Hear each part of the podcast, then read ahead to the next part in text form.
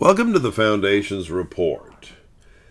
I was watching Hollywood's biggest night last night on television, and the observations were many. The actors and actresses take this night to dress up, give each other awards, and party throughout the night, a celebration of themselves. As I watched, my mind went back to several times over the last few years that several of them would come before the public and vehemently run down our president, tell us the way we should be voting on certain laws concerning morality, and even make threats, sometimes with vulgarity and the like. It was almost like they believed they had all the answers and earned the right to tell us, the little people, how we should vote, believe, and conduct ourselves in life. I laughed as I thought of the similarities of how the church and many ministries take it upon themselves to outline how people should vote believe, and conduct themselves in life as well. In other words, this is what the church is criticized for. This disturbed me a bit when contemplating ministry, my own ministry, and made me take inventory of how I was presenting the gospel. The Lord led me to verses in Galatians 6 1 to 5.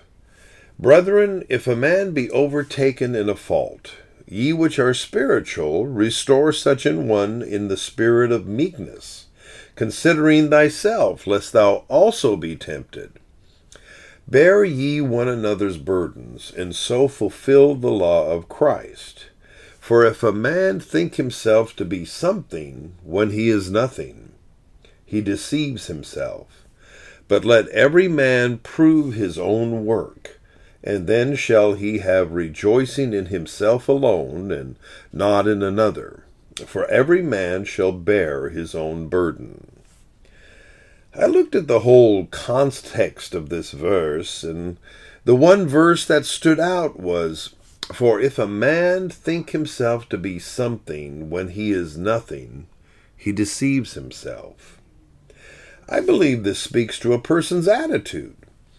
In the context of the scripture, a person has been taken in a fault and needs to be corrected. The Bible gives us the attitude we need to have when dealing with such a matter. He mentions a spirit of meekness. Maybe Paul understood how Christians can become full of themselves and look down upon the sinner, the little person that he is, and project an attitude that presents that as so much better than the sinner. How do you handle correction? In what scenarios do we normally handle correcting someone else? How about our children? Do we know it all and present an attitude like, you need to listen to me? Do it or else. Or do we work through the situation with the child and restore them to where they need to be and try to avoid the same situation the next time around? The Bible tells us that God corrects us and chastens us. To fall into the hands of God is truly a fearful and sobering thing. Yet the Bible indicates that He loves His children and if he corrects you and I, it means that he loves us. Do we portray that love in our correction? Here's the thing. Here's how God handles our correction. He first sent his son to become man, just like you and I, to be tempted, just like you and I, and to go through everything that a man would experience. He was fully man and fully God.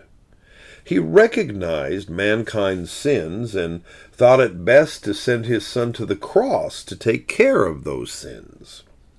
He gave us the right to become sons of God, and as his children, his correction, if we pay attention to it, will lead us in the right way.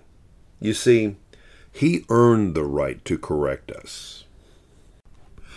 Unlike Hollywood, who feel they should lead the way and be self imposed role models for us all, only providing questionable entertainment for us and never earning the right to tell us what to do. God has truly laid down the foundation for his discipline.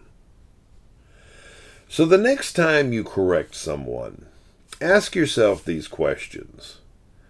Who am I that my opinion should matter to this person? And what have I done to earn the right to correct them?